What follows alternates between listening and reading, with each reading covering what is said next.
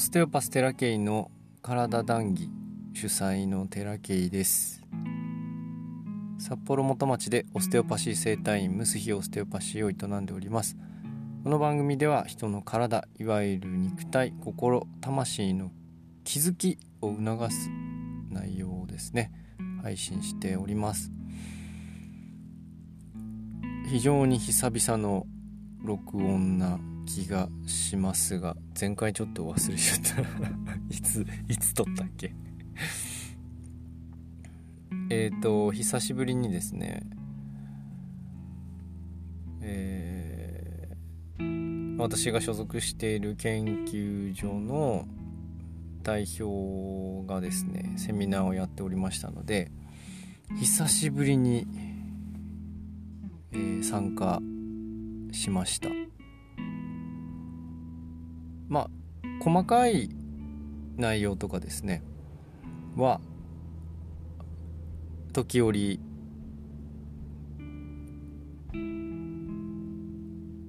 参加してはいたんですけれども、こうコアになる、メインとなるものに対して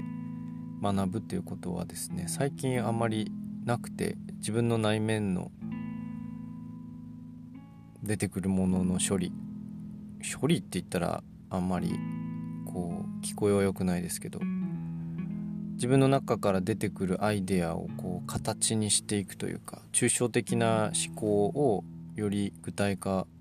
するための実験というか研究というか、そういうのに毎日没頭しておりましたが、まあそれやってるとあんまりこういう録音とかにあんまり手が出なくてですね、ひたすら自分のことばかり、見つめてきたわけなんですけれども、おかげさまで日々のセルフケアがですね、非常に充実してきたなというのに加えて、今回教えていただいた内容はですね、非常に自分がやってきたことにうまいことこう深みを持たせてくれたというか、あ、こういうことだったのかっていうようなタイミングでね、セミナーを聞けたので、非常に有意義な内容でした。面白いもんですね。同じような取り組みをしていて、ちょっとこうこれは何なんだろうなって思っている中で、実際にそれを具体化している人がいたという経験がなかなかなかったものでしたので、非常に面白いセミナーでした。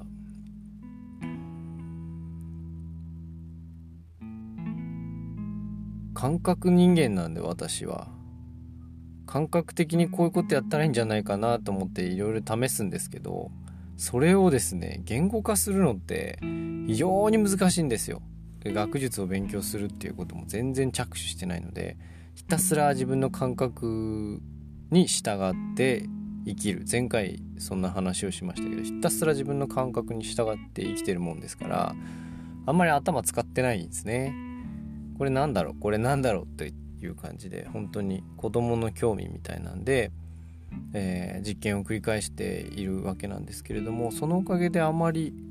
ぶれなくなりました。へーってぐらいで、あ、そうなんですね、すいませんぐらいで、まあ何か不具合があったとしてもね、うわミスってしまったみたいなのはあんまりなくなりました。まあ、ミスったのは確かに旗に迷惑はかけるんですけれども、失礼しましたと、次ないようにしますということで、あまりこう感情が引きずられるみたいなのは減りましたね。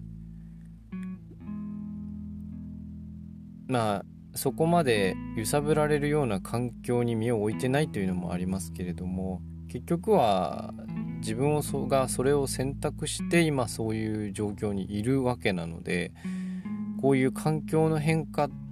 を選べるか選べないかっていうことも、感情が揺さぶられるか揺さぶられないかということにもつながってくるのかなと思います。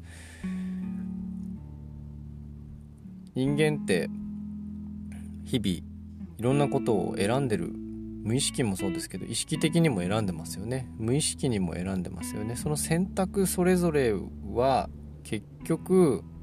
選ばされているようにも見えるし、自分で選んでいるようにも見えるし、別にどっちでもいいんですけど、結果として現れているのはそれを選んだということなわけじゃないですか。だから例えば DV 受けてるご夫婦、奥様側がね、旦那さんから DV 受けてる、最近は逆もあるでしょうけれども、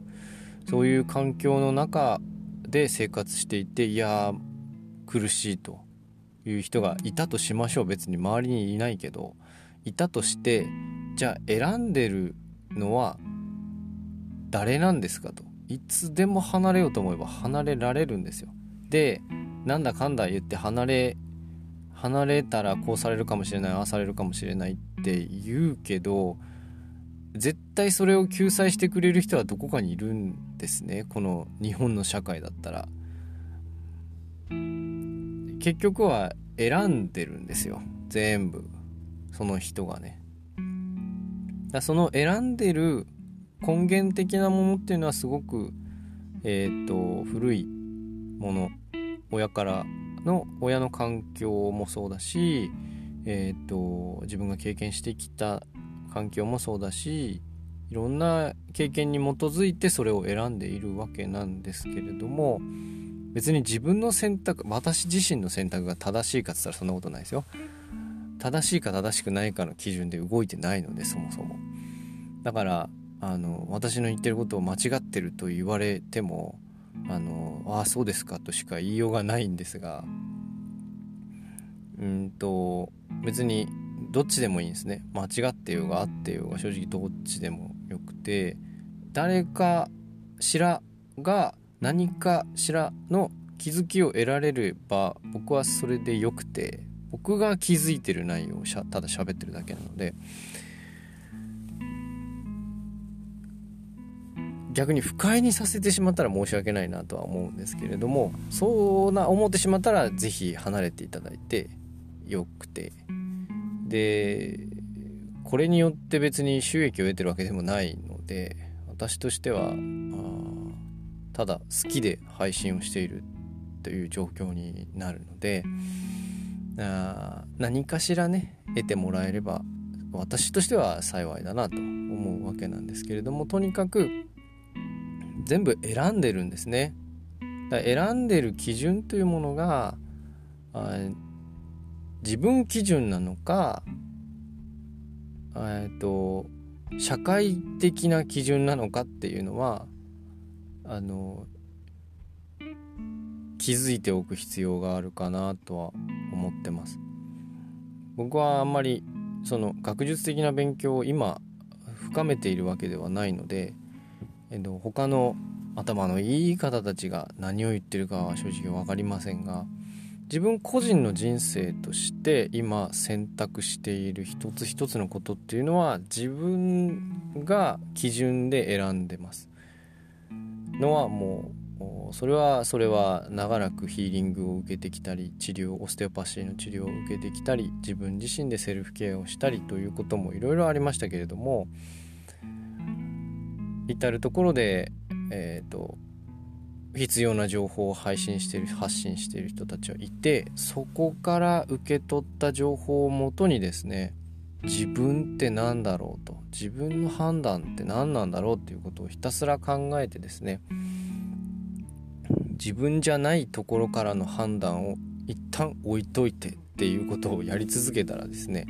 ものすごいシンプルになったんですね。ほとんどいらないものですね、この世の中の。いらないっつったらあれだけど、個人が必要なものっていうのはさほどないと思いますが、社会が必要なものはきっとある、そこに個人は正直ないと思っていて、一人一人が生きていく上で必要なものっていうのはかなり少なくていいんですよ。欲求を満たそうと思ったらいくらでもなんか必要になっちゃいますけど、その欲求どこから来てるのって言ったら、ほとんどが自分から出た欲求ではなくて、不安を煽られたがゆえの欲求であったりとか、他の情報、誰かが欲しいというものに共感して欲しいと思っているっていうことばっかりなんですね。だから一つ食べたいって思うもの、食べたいって思う欲求も下手したら自分が出した欲求じゃないということが往々にしてあると思ってます。お腹空いてから食べてますかとか、お腹空いたから食べるんだったらそれは純粋な欲求だと思うけど、お腹空いてないのに食べたいから食べるは、これは欲求、自分から出た欲求ではないと思うんですね。まあ心由来の食欲もあるとは思うんですけど、その食べるということ一つ選ぶにしても、自分基準なのかどこかしら自分以外の基準なのかっていうのは見つめてほしいなと思うんですね。もしかしたらちょっと難しい話をしているかもしれませんけれども、自分が欲しいと思っているものかそうじゃないものかは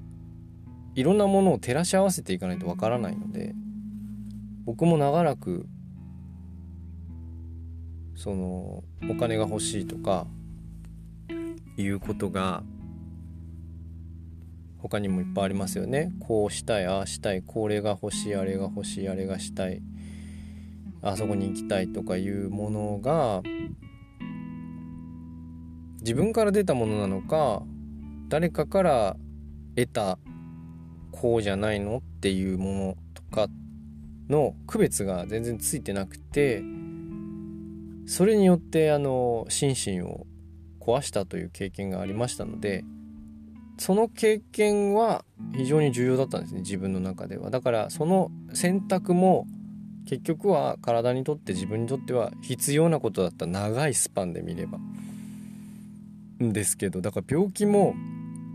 局所で見るとすごい不幸のような現象に見えるんだけど、長いスパンで見ると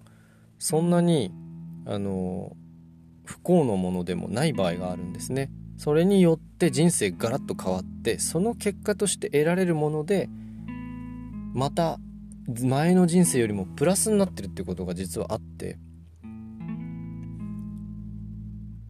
そういう意味で病気を捉えられると、もっと一つの人生っていうのは豊かになるなとも思うし、だから何を選ぶかなんですよね。そういう考え方で病気というものを選んでもいいわけですよ。思考、どういう思考を選ぶかですよね。全部選択だと思うので、なかなか自分のその感情とか思考に自分じゃない感情とか思考に振り回されてしまうと、なんか本当にわけのわかんない方向に行ってしまうんですけど、自分が選んでやっているという自覚があると全然違うんですね、同じ選択でもね。選ばされているのか自分で選んでいるのか、要は受動的なのか能動的なのかっていうのですけど、何でもかんでもイエスマンになってりゃいいかっつったらそれもちょっと違うじゃないですか。自分で選んでんのかそれっていうことになるじゃないですか。で、自然の流れということをとにかく僕は今年のねテーマにしてますけど、自然の流れってものすごく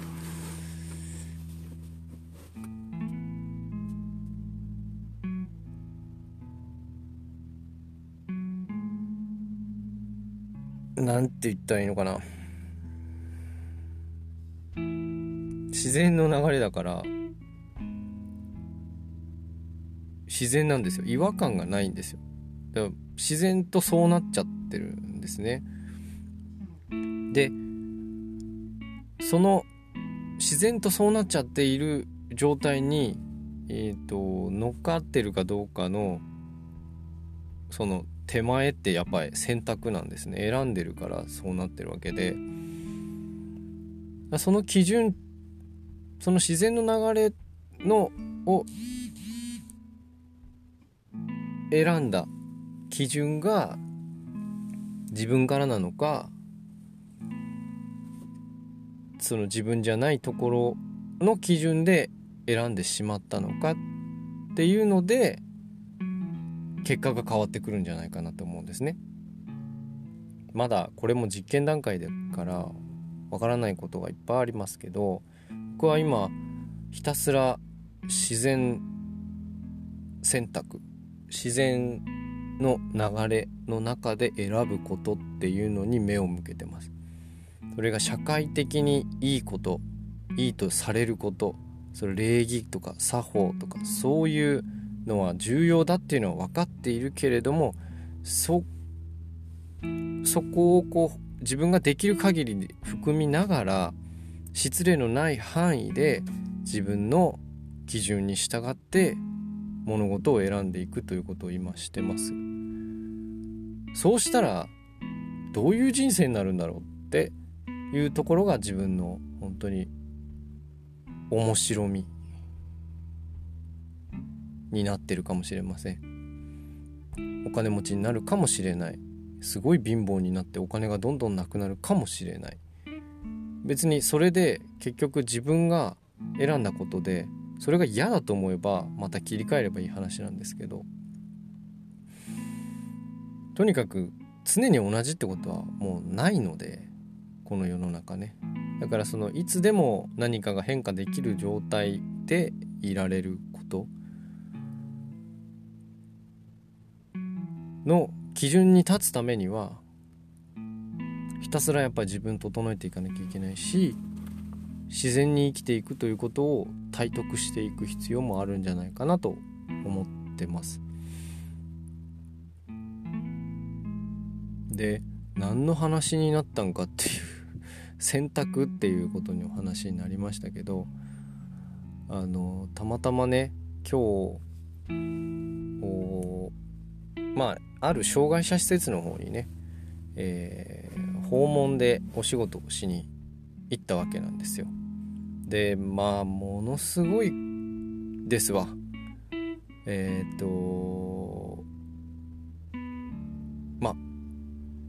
見た目が大人で知能がほぼ子供っていう状態の方たちがたくさんいらっしゃって、そうじゃない方もいらっしゃいますけれども、そこにいいとか悪いとかはないというか、そうなってしまって、で生きていかなければならなくて、で自分で物事を選択できないから結果として今そこにいるっていう人たちがたくさんいらっしゃったんですね。で、職員さんもいらっしゃるわけなんですよ。そ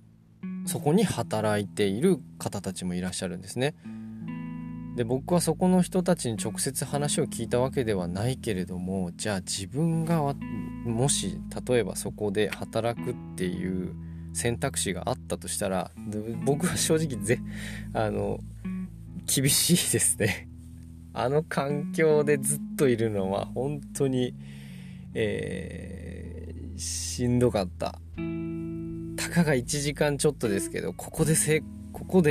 四六時中生活してたら絶対私もおかしくなるっていう、おかしくなるっていう言い方ちょっと失礼ですけど、やっぱ感情の揺さぶられ方が尋常じゃないと思うんですね、自分自身のね。だからここで働ける人たちって本当にすごいなと思ってました。言ってね、思った。だから選んでるわけですよ、その人たちもね。選んでその子にいて、いや本当に頭が下がる。あれはなかなかできないなと思って、単純にその高齢者施設とかのレベルじゃないですからね。あの中で働くっていうことを選択した人たちっていうのは、逆にまあ選ばされてあそこに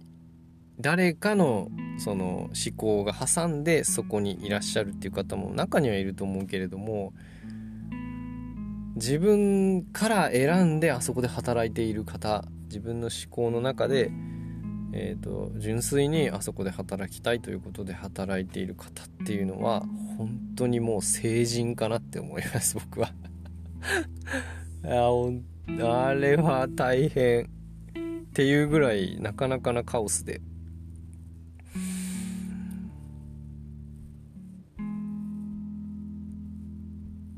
だからそういう選択もあるんですね。何を基準として選択していくか、人生を豊かにしたいからという選択で物事を選択していくのもいいし、なんかこう自分というものを守るために物事を選択するもいいし、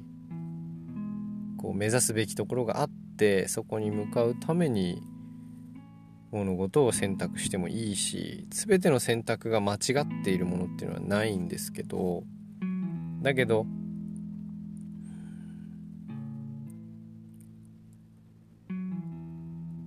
結果としてみんな選んでるものは何かしら基準があって選んでるんですね。それがいいか悪いかとかっていう基準があって選んでいて、僕はその選んだものが選ぶっていう時にどんなことを自分が目標として立てたものに向かって選んでいるのか、それが誰かから与えられた基準に基づいた目標ではなくて、とにかく自分が人生においてどうしたいのかということに基づいた目標に向かうための選択じゃないとぐしゃぐしゃになるので、ちょっとそこは僕は感覚的なものを今言語化してますけど、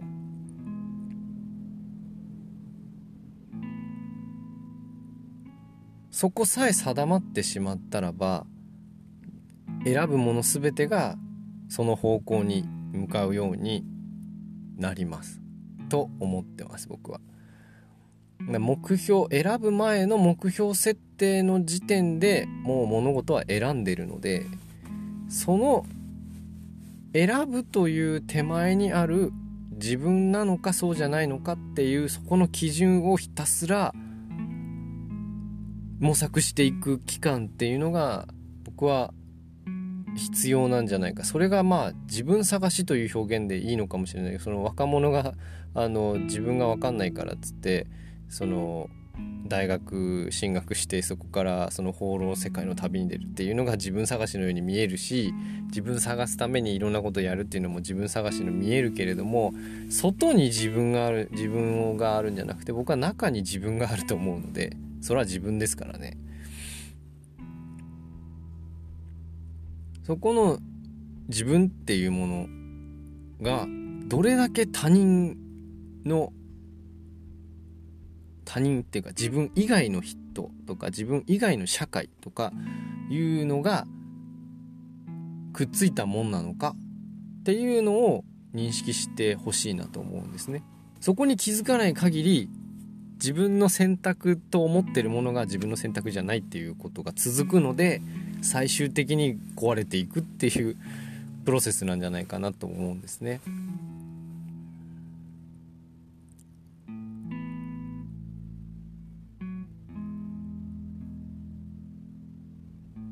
だから未来がどうとか過去がどうとかっていう話ももちろん大事なんだけど、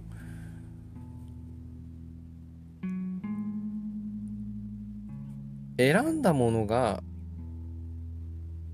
自分基準だったら後悔ないと思うんですよね、多分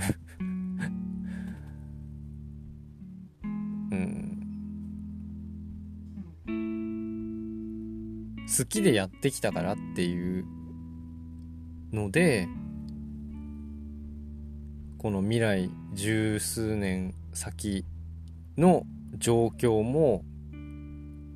受け入れるわけじゃないですか。未来の状態なんて誰も分かんないけど、今選んだ結果、今選択した結果が未来なので、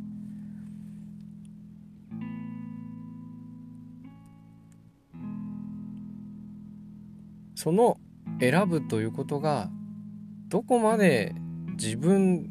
からスタートした感覚で選んだのかっていう、自分から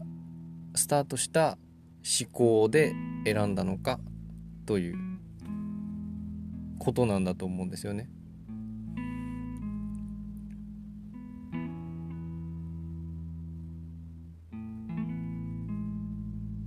なのでものすごい周りはいろんなテクニックを使ったりとか、いろんな言葉を使って巧みにですね、皆さんをその喋ってる人が有利なように選択させられます。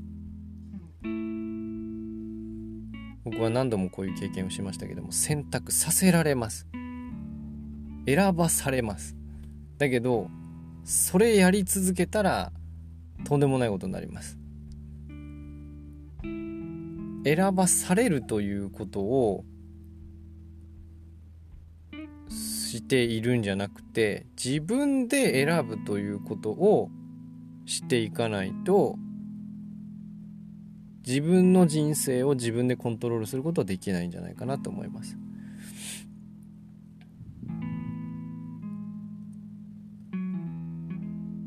という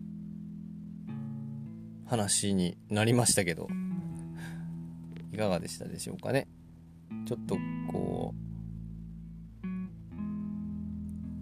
僕はね、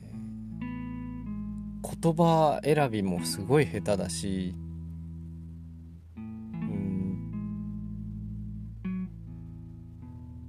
流れの中でこうやって喋ってるので感覚だけはあるんですけど、それをこう言語化するのがものすごい下手なので、もうちょっとね文章に起こしてっていうことを今後はねやっていきたいなと思うんですけど、すぐ忘れちゃうんですね。こういう話をしようと思った瞬間に録音しないと、もう何の話しようとしたんだっけってなっちゃうし、その話の流れの中でこの話しようっていうことが出てくるので、そういうこう瞬間瞬間のこと内容をね僕は大事にしたいなと思うし、そうじゃないともうなんか準備してやるっていう時間も最近なくてですねそのうちねそういう形でやっていけたらなとは思うんですけど、とにかく今思っているのは全て選択した結果、